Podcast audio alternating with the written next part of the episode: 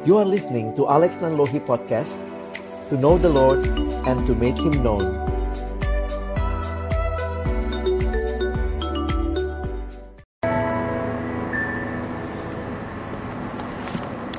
Mari kita berdoa.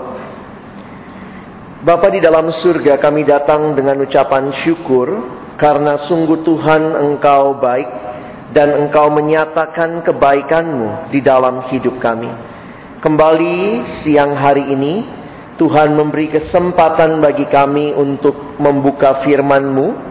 Kami mohon ya Tuhan ketika kami membuka firman-Mu, bukalah juga hati kami, jadikanlah hati kami seperti tanah yang baik, supaya ketika benih firman Tuhan ditaburkan, itu boleh sungguh-sungguh berakar, bertumbuh, dan juga berbuah nyata di dalam kehidupan kami.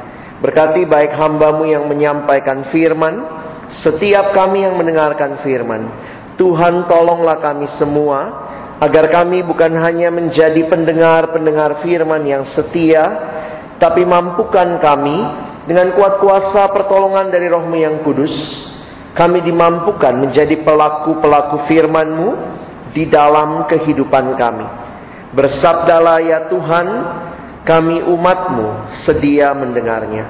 Dalam satu nama yang kudus, nama yang berkuasa, nama Tuhan kami Yesus Kristus. Kami menyerahkan pemberitaan firman. Amin. Silakan duduk. Shalom. Selamat siang Bapak Ibu Saudara yang dikasihi Tuhan.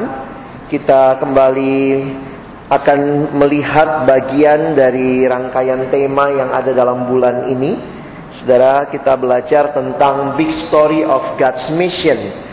Bagaimana cerita besar Allah yang di dalamnya kita melihat ada misi Allah yang luar biasa. Dan di dalam misi itu kita pun juga menemukan apa yang menjadi cerita dan misi kita di dalam dunia ini.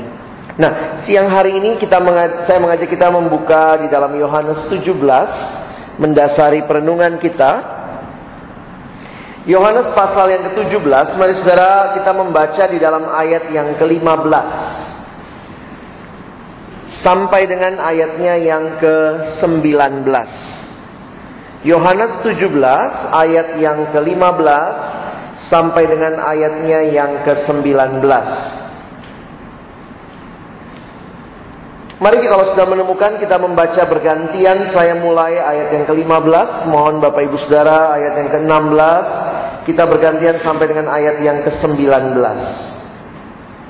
Aku tidak meminta supaya engkau mengambil mereka dari dunia Tetapi supaya engkau melindungi mereka daripada yang jahat.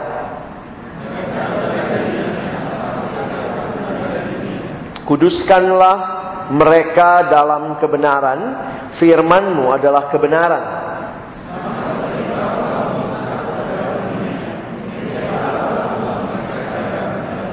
Dan aku menguduskan diriku bagi mereka, supaya mereka pun dikuduskan dalam kebenaran.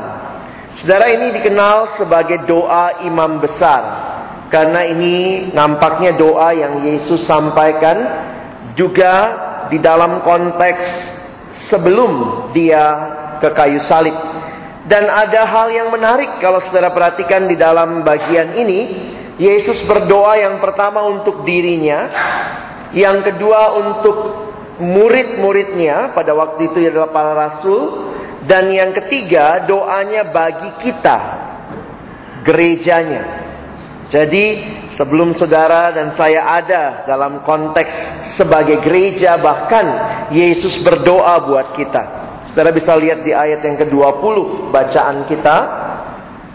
Dan bukan untuk mereka ini saja aku berdoa, maksudnya bukan hanya untuk para rasul yang tadi Yesus doakan di atas, tetapi juga untuk orang-orang yang percaya kepadaku oleh pemberitaan mereka. Ya kalau saudara perhatikan bahwa kita adalah umat Allah yang Yesus doakan juga untuk apa? Saudara lihat di ayat 21 supaya mereka semua menjadi satu sama seperti engkau ya Bapa di dalam aku dan aku di dalam engkau agar mereka juga di dalam kita supaya dunia percaya bahwa engkaulah yang telah mengutus aku. Jadi saudara memperhatikan ayat ini, kita melihat bahwa jelas sekali apa yang Tuhan rindukan bagi kita, umatnya, gerejanya saat ini adalah melakukan misinya. Di dalam kesatuan kita hadir bagi dunia ini boleh memberitakan Kristus sehingga dunia percaya dan kemudian akhirnya Allah dimuliakan. Jadi waktu saya mempelajari doa ini, ini yang biasa disebut sebagai doa imam besar ini, Yesus tidak hanya fokus untuk dirinya, di bagian awal dia berdoa untuk dirinya, yang kedua dia berdoa untuk para murid, para rasul pada waktu itu, yaitu supaya mereka ini melakukan misi yang Yesus sudah mulai dan ternyata bagi kita Tuhan pun mendoakan Kehadiran kita di dalam dunia ini menjadi berkat besar. Saudara yang dikasihi Tuhan, ayat yang berkesan bagi saya di ayat yang ke 16 tadi ya, uh, dari yang ke-15. Aku tidak meminta supaya engkau mengambil mereka dari dunia, tetapi supaya engkau melindungi mereka dari yang jahat. Saudara dan saya hadir di dalam dunia, itu panggung kita yang Tuhan sendiri berikan. Ketika Yesus berkata, "Kamu adalah garam," dia tidak berhenti hanya garam saja. Kamu adalah terang, tidak berhenti hanya terang saja, tapi perhatikan, kamu adalah garam dunia. Tempat kehadiran garam itu di dunia. Kamu adalah terang dunia. Jadi kalau saudara memperhatikan dengan jelas, kita tidak akan kabur dari dunia. Kekristenan bukan escape from the world, but in the world, but not of the world. Kita di dalam dunia tetapi bukan bagian dari dunia. Kita hadir bersatu menjadi kesaksian yang berbeda dengan dunia. Saya pikir kita nggak sekedar jadi gereja, orang percaya yang kumpul-kumpul aja saudara ya. Tapi kita hadir dan memberi dampak. Ya garam kalau cuma kumpul sama garam jadi gudang garam saudara ya. Kita perlu hadir. Garam yang keluar dari plastik. Kalau saudara garam sebagus apa pun kalau dalam plastik nggak ada gunanya. Kadang-kadang kita suka malu membawa identitas kita sebagai orang Kristen dalam dunia. Padahal dunia butuh kita saudara. Memang tidak selamanya kita akan disenangi tentunya. Tetapi apa yang tidak dimiliki dunia, saya pikir Tuhan titipkan kepada orang percaya. Waktu merenungkan eh, hal-hal uh, seperti ini dalam panggilan pekerjaan, banyak orang-orang yang masuk dalam pekerjaan sebagai anak Tuhan, saya pikir iya ya. Dunia tidak punya iman. Orang Kristen punya. Dunia tidak punya kasih, kasih banyak orang makin dingin. Orang Kristen kita miliki itu. Dunia nggak tahu mau ke mana, tidak punya pengharapan. Kita punya itu. Saudara lihat itu tiga hal besar Tuhan percayakan. Iman, kasih, dan pengharapan. Kira-kira kenapa Tuhan sengaja titipkannya ke kita? Bukan supaya kita nikmati sendiri. Tapi kita bagikan di dalam dunia. Nah, konteks inilah yang saya pikir akan menolong kita. Beberapa slide saya sudah berisi penjelasan, saudara ya. Jadi, apa yang kita pelajari dua minggu yang lalu sebelum kita libur, kita melihat bahwa cerita Alkitab adalah ceritanya Allah, bukan ceritanya kita. Ketika saudara melihat seluruh Alkitab, kita melihat bagaimana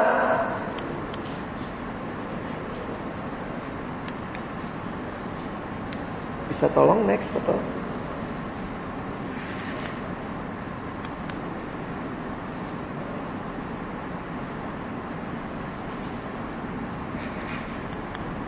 Creation, fall, promise, redemption, mission, dan new creation.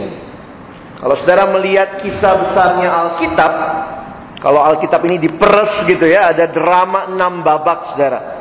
Jadi bukan sekedar single story atau kisah-kisah yang terpisah-pisah, Tetapi ada satu big story yang di dalamnya saudara dan saya bisa menyadari kita ada di nomor nomor lima. Kisah yang keenam belum terjadi. Kisah satu sampai empat kita alami kalau kita sudah di dalam Kristus. Kita mengalami penebusan. Dan kita punya panggilan. We are on a mission. Kesadaran kita bahwa kita ada dalam kisahnya Allah. Bukan hanya cerita kita. Cerita keluarga kita. Cerita karir kita tapi bagaimana saudara dan saya bisa mengkaitkan itu dengan Allah yang sedang menghadirkan kita di dalam dunia ini untuk sebuah misi yang jauh lebih besar daripada sekedar kisah dan cerita kita. Waktu saudara dan saya bicara sejarah, history. What is history? History is actually his story in our life. It's not your story, It's not your family story, it's not your career story, but it's God's story throughout your life. So find your place in God's story. Kalau saudara dan saya mau hadir di dalam dunia ini, menyadari bahwa ini bukan sekedar cerita saya, maka muncul pertanyaan apa sih kalau begitu yang jadi misinya Allah? Misinya kita harus bersumber kepada misi Allah. Karena dia yang memanggil kita. Karena itu ayat yang tadi jadi penting ya. Saudara dan saya tidak menghidupi misi sendiri, misi kita sendiri. Tetapi misi yang seharusnya adalah bersumber dari pengenalan akan Tuhan yang mengutus kita. Yesus berkata, sama seperti engkau telah mengutus aku ke dalam dunia, demikian pula aku telah mengutus mereka. Ke mana? Ke dalam dunia.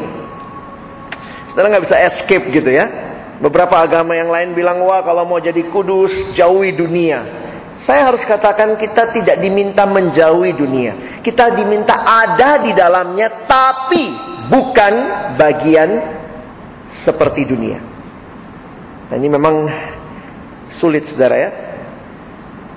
Karena ada yang bilang mana mungkin bisa demikian. Saya pikir doa Yesus harusnya saudara dan saya jawab melalui kerja nyata kita di dalam dunia in the world but not of the world.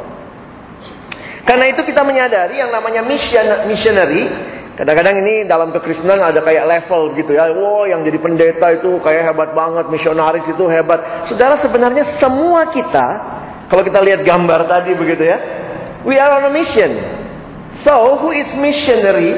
Kalimat ini menarik buat saya ajak kita pikirkan ya. Missionary is not only the one who cross the sea, but the one who see the cross. Kalau saudara dan saya sudah berjumpa dengan Kristus sebagai Tuhan dan Juru Selamat kita, kita sadar panggilannya, maka kita semua adalah misionaris Allah. Termasuk saudara di tempat ini, saudara adalah misionarisnya Allah di departemen di Kementerian Keuangan di tempat ini. Dan apa yang harusnya menjadi misi kita ya jangan beda sama misinya Allah. Karena Allah yang panggil kita. Ada satu kalimat lagi yang menarik. It is not the church of God that has a mission on the world, but the God of mission who has a church in the, in the world. In the world. Ini bukan berarti kita ya kadang-kadang gereja pikir oh ini misinya gereja kita. Tapi sebenarnya Allah lah ada yang adalah Allah yang bermisi itu yang kemudian memberikan kepada gerejanya misinya untuk dikerjakan. Sehingga kalau kita bicara ini adalah God's world mission.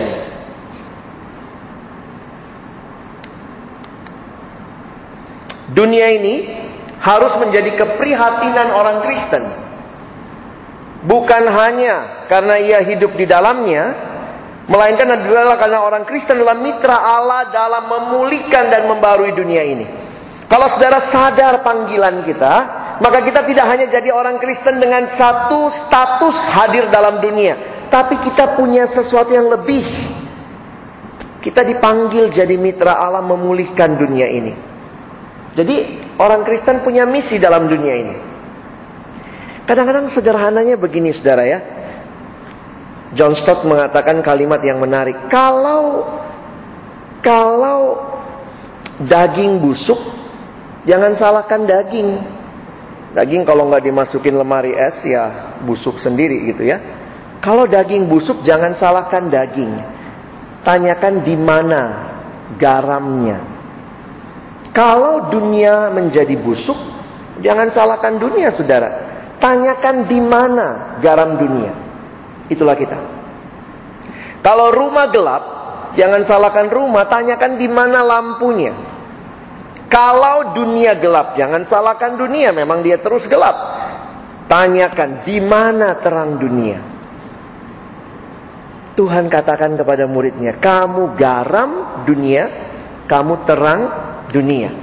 Ini John Stott dia mengatakan kalimat We should not ask what is wrong with the world For that diagnosis has already been given Dunia akan busuk, dunia akan gelap Pertanyaan utamanya Rather we should ask What has happened to the salt and light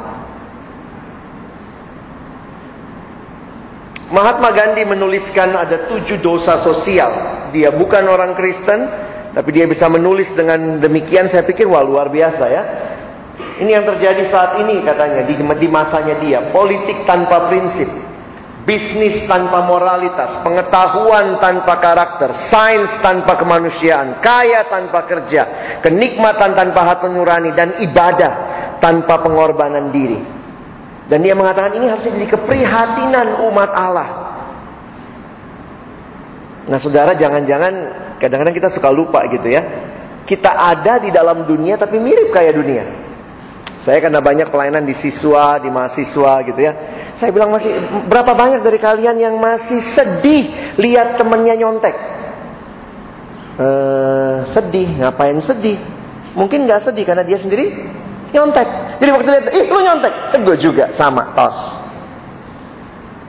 Saudara, Yesus adalah Allah yang jadi manusia dan satu hal yang menarik Yesus pernah marah. Semarah-marahnya saya belum pernah tuh saya balik-balikin meja ya kayak Yesus ya. Hebat kali tuh. Dia balik-balikin semua. Kita mungkin terkenal nice. Karena di pekerjaan kita begitu baik. Tapi jangan-jangan kita nice karena kita juga kompromi sama dosa. Bisa jadi ya. Saudara masih marah lihat orang berdosa? Oh sekarang ini masalah modern pak Jadi bicaranya yaitu privacy dia lah Urusan dia lah sama Tuhannya Biasa kita gitu ya Tapi saya pikir kalau kita tidak menghadirkan Peran kita Maka dunia akan tambah busuk Dunia akan tambah gelap Lihat orang yang korupsi Bagaimana respon kita Beberapa orang Kristen cuci tangan ah, Yang penting saya nggak korupsi Oke okay, Satu sisi tingkat itu baik. Tapi apakah kita juga mempengaruhi dan menegur?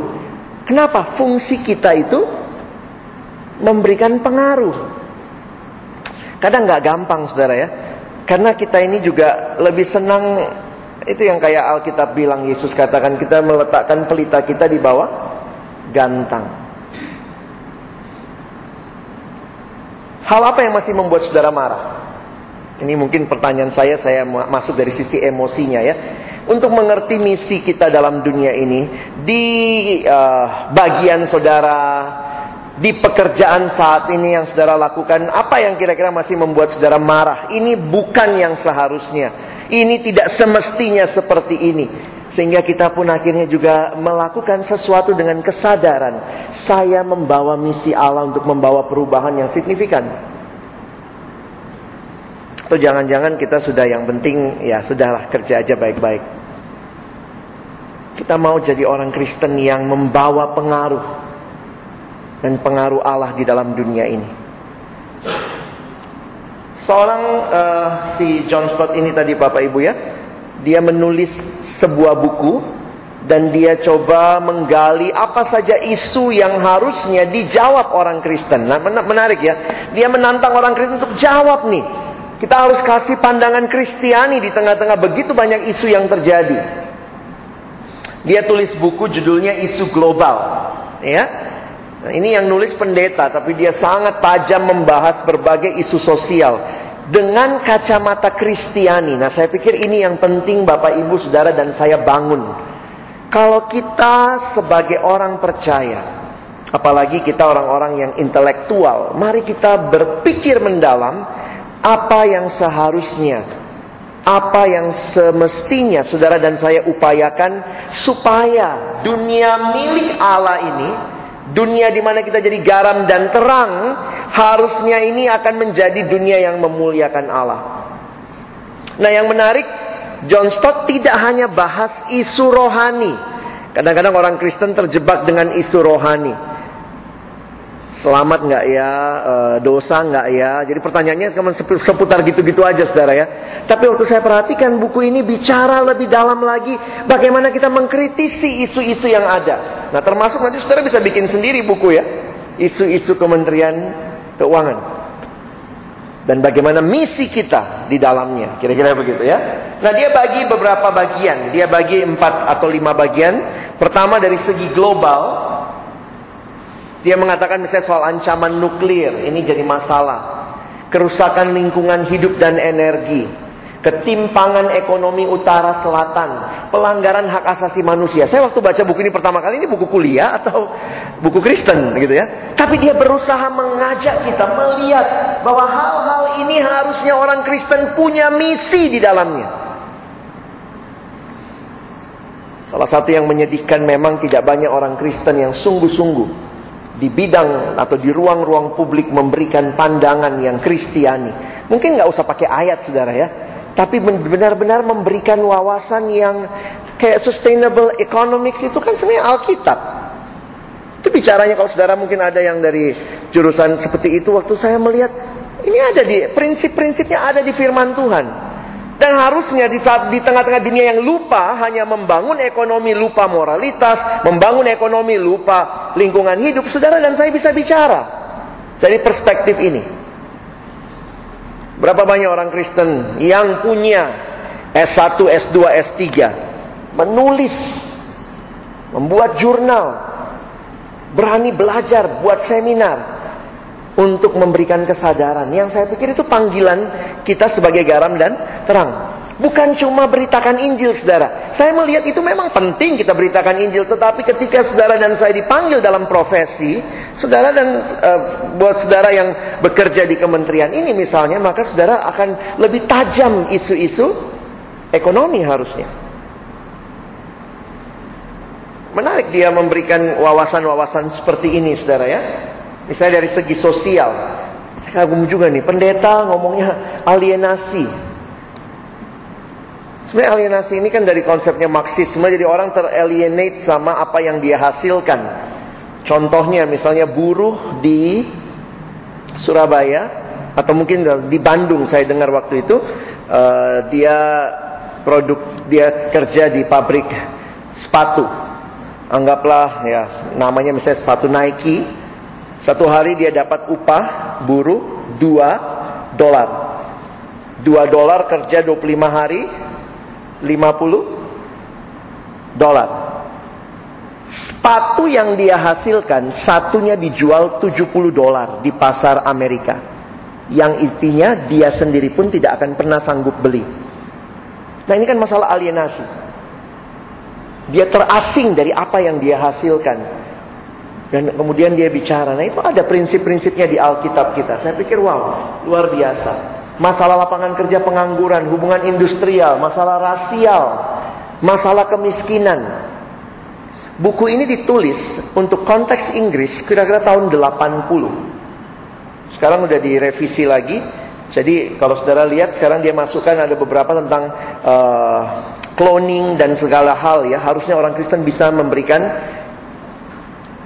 jawaban. Dari segi moral, masalah pria wanita, perkawinan dan perceraian, aborsi, homoseksual.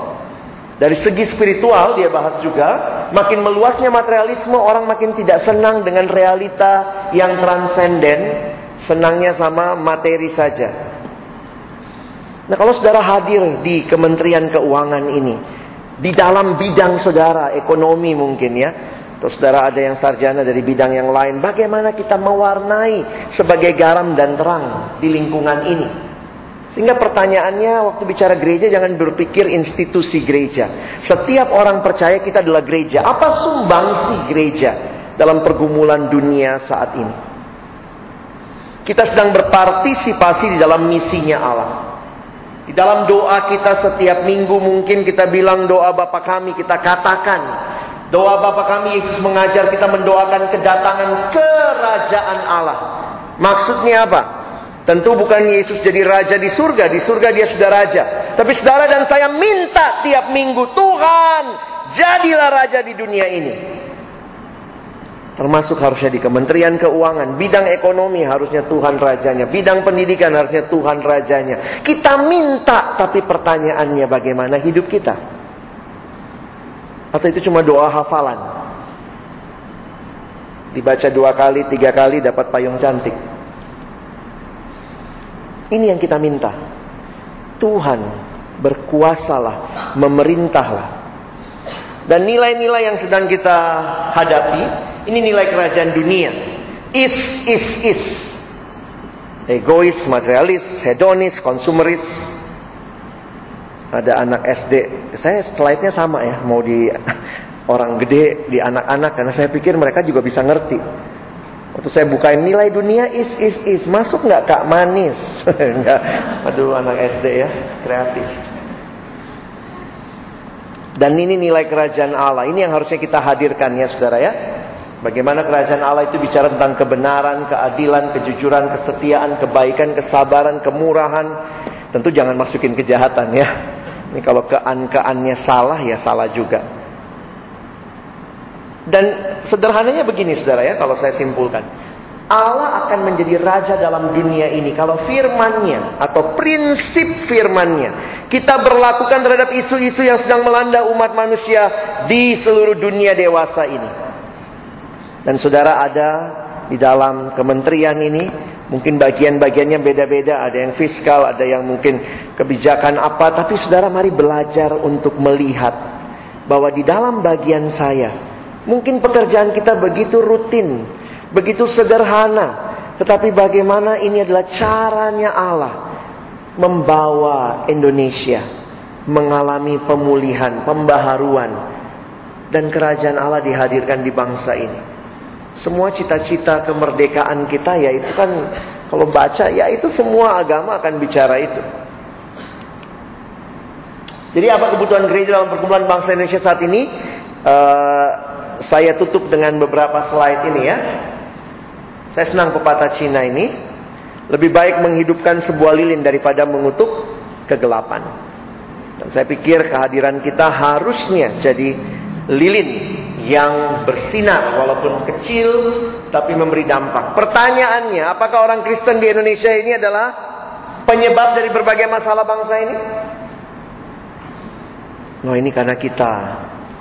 Atau kita cuma merasa, oh kami bagian dari masalah bangsa ini. Itu bukan masalah kami, tapi ya ya sudahlah, kita kan satu bangsa. Tapi saya rindu kita punya pemahaman yang ketiga. Mari kita berdoa supaya kita jadi jawaban jawaban dari masalah bangsa ini. Dan saya melihat tiga hal ini jadi penting ya saudara ya. Intelektual yang berwawasan Kristen dan hadir punya cinta untuk Indonesia. Saya banyak melayani di siswa mahasiswa, bertemu dengan teman-teman yang sudah jadi alumni, dan saya pikir Indonesia kekurangan ini.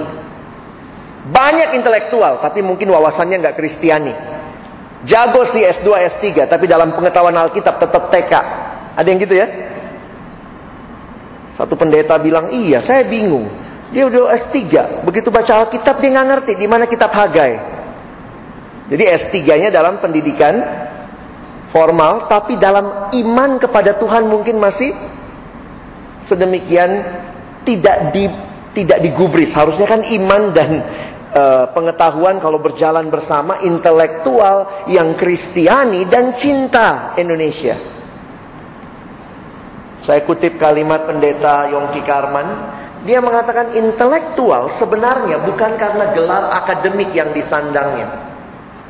Tapi intelektual adalah seorang yang diharapkan mampu berpikir secara mendalam dan memberi arah ke mana seharusnya masyarakat bergerak. Dan saya pikir saudara, kehadiran saudara di tempat-tempat yang sangat strategis seperti ini adalah jawaban Kita mau bukan Ibu Kartini itu ya, Raden Ajeng Kartini, dia bukan orang S1, tapi dia intelektual. Dia berpikir mendalam, memberikan arah ke mana masyarakat harusnya bergerak. Banyak orang S2, S3, belum tentu intelek. Kenapa? S2, S3 biar naik golongan, gaji lebih besar. Selesai. Tapi mari kita melihat, kita mau merindukan. Adalah kalau kita punya kesempatan studi lanjut. Pikirkan bagaimana Tuhan saya bisa berkontribusi lebih baik di bangsa ini. Memberikan arah jadi belum tentu S1, S2, S3 pasti intelektual. Sebaliknya belum tentu juga yang cuma tamatan SD tidak intelektual. Mungkin kita punya orang tua yang mungkin pendidikannya tidak sebaik kita. Tapi kita bilang ini bapakku visioner. Dia bisa beri arah. Satu kampung dia tahu, dia gerakkan. Saya pikir intelektual tidak semata-mata bicara gelar akademik. Tapi pemahaman yang dalam perenungan yang dalam. Apalagi kita yang punya gelar, harusnya intelektual ya. Bagusnya sih begitu saudara. Saudara hadir ke Indonesia, bahkan dunia ini. Dan saya pikir tidak kebetulan kita ada di tempat ini. Misinya Allah, dia hadirkan di bangsa kita melalui kehadiran kita. Pekerjaan kita, bagian yang sedang membangun menjadi garam dan terang di bangsa ini. Kiranya Tuhan pakai bagi kemuliaannya. Amin. Ada waktu untuk bertanya. Silakan kalau ada Bapak Ibu Saudara yang bertanya dari materi yang saya sampaikan atau memberikan wawasan buat kita. Silakan.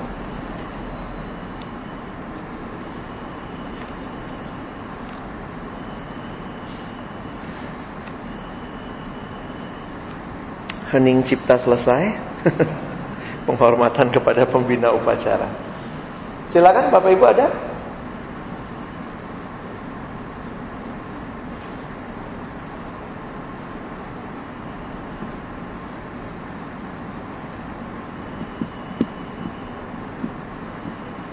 Masih suasana libur ya. Silakan.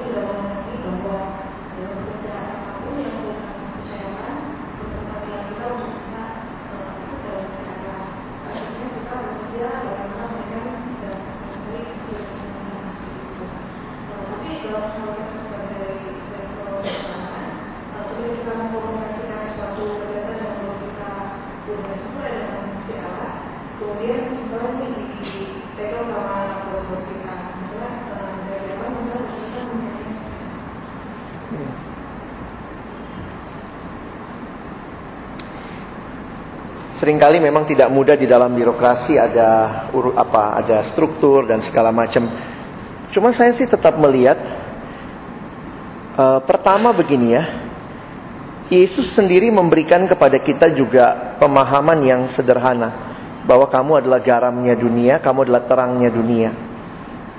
Jadi saya melihat itu sesuatu yang mulai dari hal yang sederhana dan kecil. Uh, saya pikir memang satu sisi nggak kebetulan kita ada di bangsa yang pertama mayoritas. Dan memang cara memberi pengaruh itu kalau saya lihat di dalam Alkitab banyak yang polanya tuh ada mayoritas dan kita yang minoritas secara jumlah tapi tidak boleh minoritas di dalam kualitas. Saya pikir kita juga jangan nolak mayoritas minoritas secara jumlah. Realitanya memang begitu kan? Ada mungkin pemeluk agama lain yang lebih mayoritas dari kita. Kita semua menikah pun punya anak 10 tetap mereka mayoritas. Secara jumlah. Tapi di dalam kualitas kita tidak boleh minoritas. Nah karena itu saya pikir mari belajar ini yang nggak nggak mudah tapi konsisten. Ya mungkin kalau ditolak sekarang ya ngomong lagi ke depan, ditolak lagi ya ngomong terus aja. Maksudnya kan kita juga memberi kontribusi. Soal nanti kapan ya kan nanti dia pensiun kita yang gantiin gitu kan. Ada kok waktunya. Saya pikir nggak nggak gampang, memang tidak mudah. Tapi ini kekonsistenan dan kesetiaan kita. Tuhan sanggup kok untuk melakukan sesuatu tanpa Ya tapi Tuhan juga bekerja dalam waktu. Saya melihat misalnya Daniel ya, Daniel itu kan minoritas. Kalau Bapak Ibu baca, kayak kalau kita baca sekilas kayaknya ih bagus banget karirnya Daniel ya. Daniel pasal 1 umurnya kemungkinan 14 tahun. Kata orang muda yang ditulis di Daniel 1 itu Daniel 14 tahun. Nah, Daniel masuk gua singa umur berapa? Oh, 14 tahun Daniel masuk gua singa ya, paling 17 gitu. Sekarang jadi Tiga raja sudah berganti. Ingat waktu itu raja tidak pakai peri, tidak pakai periode. Raja diganti kalau mati atau dikalahkan negara lain. Daniel satu rajanya Belsasar. Mulai Daniel empat itu uh, sorry Daniel satu rajanya Nebukadnezar. Daniel empat rajanya mulai Belsasar. Daniel enam rajanya Darius. Itu sudah tiga raja. Daniel yang masuk gua singa itu Daniel yang kurang lebih berusia 80 tahun. Makanya lembaga Alkitab sudah benar itu. Alkitab anak-anak ya, karena Daniel yang masuk gua singa kayaknya masih kekar gitu ya, ganteng gitu. Ngopo, ngopo. Tapi jangan bilang, oh pantes uh, singanya, singa juga milih gitu ya, pahit nih. Enggak, saudara ya. Saya waktu pelajari Daniel, jadi dari raja pertama sampai Daniel 6 itu 66 tahun. Jadi kalau Daniel umur 14, 66 berarti umur 80 masuk ke gua singa. Saya mau katakan begini saudara, punya kedudukan sampai naik begitu tinggi pun tetap anginnya gede. Kita kan maunya gitu ya, secepatnya naik. Oh nanti kalau saya jadi bos gitu, enggak juga saudara. Kadang-kadang sampai di posisi itu pun tetap ada tantangan, tapi Daniel tetap konsisten. Waktu dia tahu gara-gara dia menyembah Allah, dia bisa masuk ke gua singa, dia tetap menyembah Allah. Itu bagi saya yang saya katakan. Dia tidak berhenti give up hanya karena situasi dan posisinya. Mungkin kan ibu udah merasa ya, orang kedua loh saudara di kerajaannya Darius. Saya sih berharap kita uh, pertama begini, tidak ada posisi tanpa tantangan. Mau staff, pelaksana, nanti jadi bapak pelaksana, nanti jadi uh, yang nyuruh-nyuruh, semua posisi pasti punya tantangan. Jadi jangan takut, terus aja berkarya, kira-kira begitu. Mungkin ada satu lagi?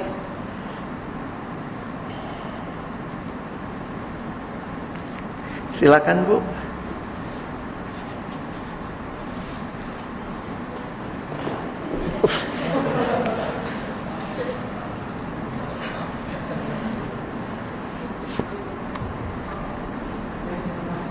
Ya.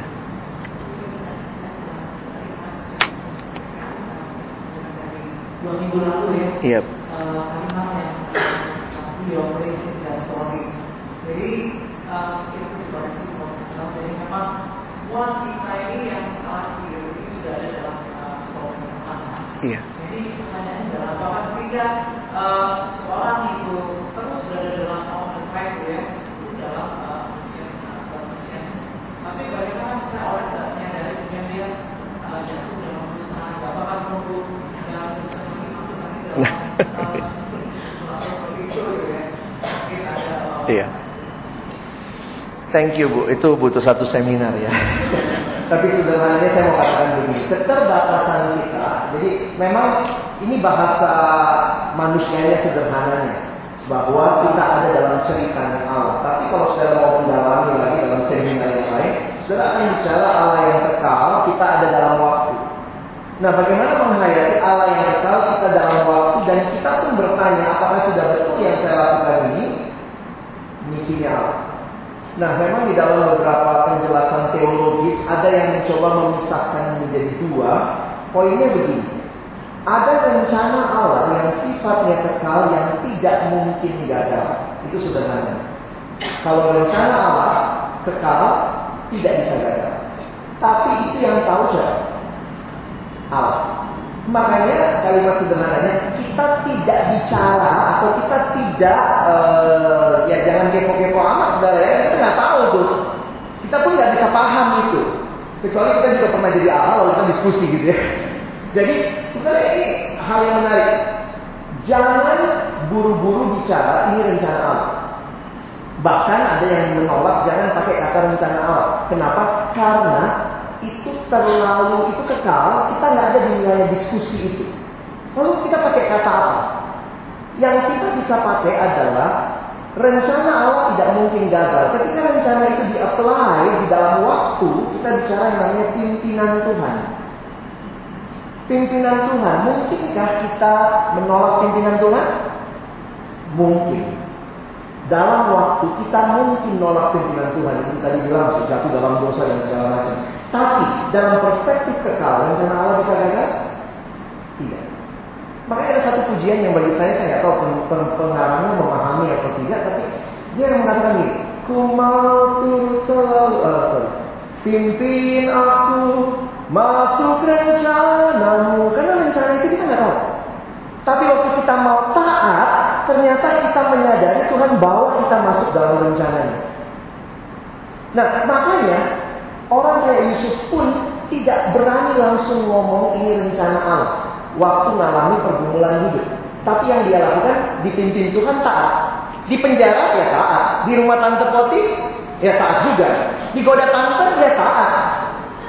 Tapi kan gini, Bapak Ibu, cara ngertinya bukan begini. Apa waktu Yusuf dibuang masuk ke dalam sumur, lalu Yusuf ngomong, nggak apa-apa, buang aja bang, buang aja. Rencana Allah tergenapi. Yusuf belum tahu akhirnya. Yusuf baru ngomong rencana Allah di kejadian 50 kamu merekarakakan yang jahat, Allah memberikan kebaikan. Tapi yang menarik Yusuf taat. Jadi kalau Bapak Ibu mungkin bingung, ini rencana Tuhan atau bukan sih? Ini rencana Tuhan. Taat aja dulu. Kalau memang taat itu rencana Tuhan pasti masuk kok kira-kira begitu ya. Nah itu itu wilayah yang sederhananya kalau kita definisikan membedakan antara rencana yang kekal dan pimpinan Tuhan yang dinamis. Israel jalan ke tanah Kanaan dari Mesir itu kurang lebih satu bulan harusnya nyampe. Bapak Ibu nanti lihat di peta ya. Dari Mesir ke Kanaan ya ampun kalau udah pernah ke Yerusalem ya jalan-jalan ke tanah suci kita gitu. Itu dari Mesir itu cuma naik begini. Dan nggak ada laut yang harus diseberangi. Itu lebih gila lagi. Nggak ada laut, saudara. Itu kan jalannya bisa. Ya, kalau saudara lihat ya dari sini naik begini. Tapi karena mereka tidak taat, mereka harus berjalan berapa lama? 40 tahun. Nah, pertanyaannya, 40 tahun itu rencana Allah atau bukan? Ya, nggak usah bilang dulu rencana Allah, tapi bicaranya Israel jatuh dalam dosa Udah itu dosa mereka, mereka tidak taat pimpinan Allah. Ya, tapi ya kadang-kadang kita suka diskusi wilayah Allah ya. Agak sotoy juga kita. Oh ini rencana Tuhan. Kenapa saya ditaruh di sini? Kalau saya pikir sih nanti belakangan lah kita ngomong rencana. Sekarang taat dulu. Oke, saya pikir itu dulu yang bisa disampaikan. Terima kasih kiranya minggu depan uh, rekan saya Pak Yonas akan bisa membukakan sisi yang lain juga dari bagian ini ya. Mari saudara kita berdoa. Tuhan terima kasih. Kembali kami belajar apa artinya hidup dipimpin oleh Allah masuk ke dalam misimu yang luar biasa. Terima kasih Tuhan tidak ada yang kebetulan banyak hal bahkan bagi kami juga kami sadar tidak pasti, kami tidak tahu apa yang ada di depan. Tapi hari ini kami mau belajar taat. Ikut rencanamu, ikut pimpinanmu. Berkati setiap kami untuk juga menyadari bahwa kami hadir di tempat ini karena ada misi Allah yang Tuhan mau melalui hidup kami. Kami bersyukur dalam nama Yesus. Amin.